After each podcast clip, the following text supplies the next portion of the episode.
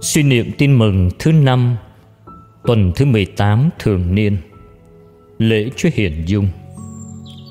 Tin mừng Chúa Giêsu Kitô theo Thánh Marco.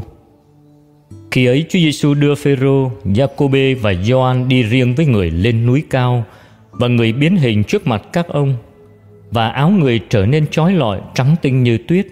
Không thợ giặt nào trên trần gian có thể giặt trắng đến thế rồi Elia cùng Môsê hiện ra và đàm đạo với Chúa Giêsu.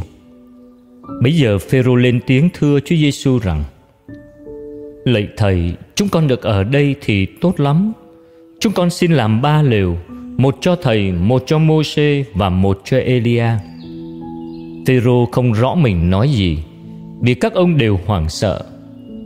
Lúc đó, một đám mây bao phủ các ngài, và từ đám mây có tiếng phán rằng: đây là con ta yêu dấu Các ngươi hãy nghe lời người Bỗng nhìn chung quanh Các ông không còn thấy ai khác Chỉ còn một mình Chúa Giêsu với các ông Và trong lúc từ trên núi đi xuống Chúa Giêsu ra lệnh cho các ông đừng thuật lại cho ai những điều vừa xem thấy trước khi con người từ cõi chết sống lại.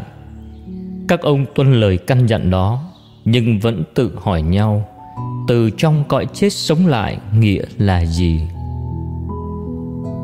Sứ điệp Chúa Giêsu đã biến hình trước mặt các môn đệ như một dấu hiệu loan báo trước về vinh quang phục sinh của Ngài.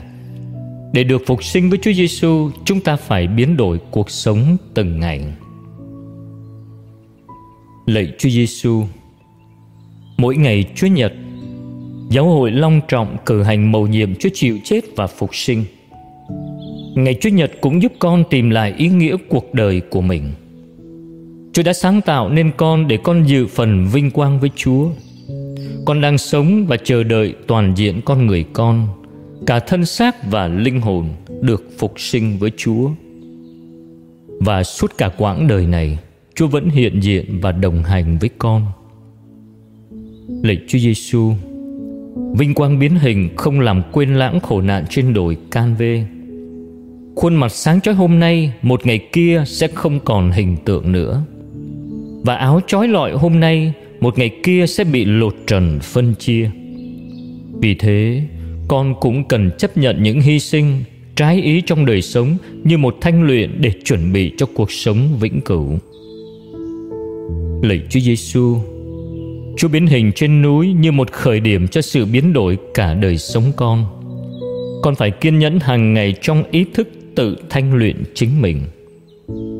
Xin Chúa giúp con biến đổi tâm hồn bằng thái độ đến với Chúa, bằng tâm tình thống hối ăn năn và nhất là gia tăng đời sống kết hợp với Chúa trong tình con thảo.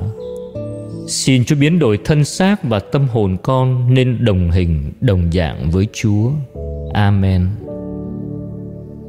Ghi nhớ, mặt người chiếu sáng như mặt trời.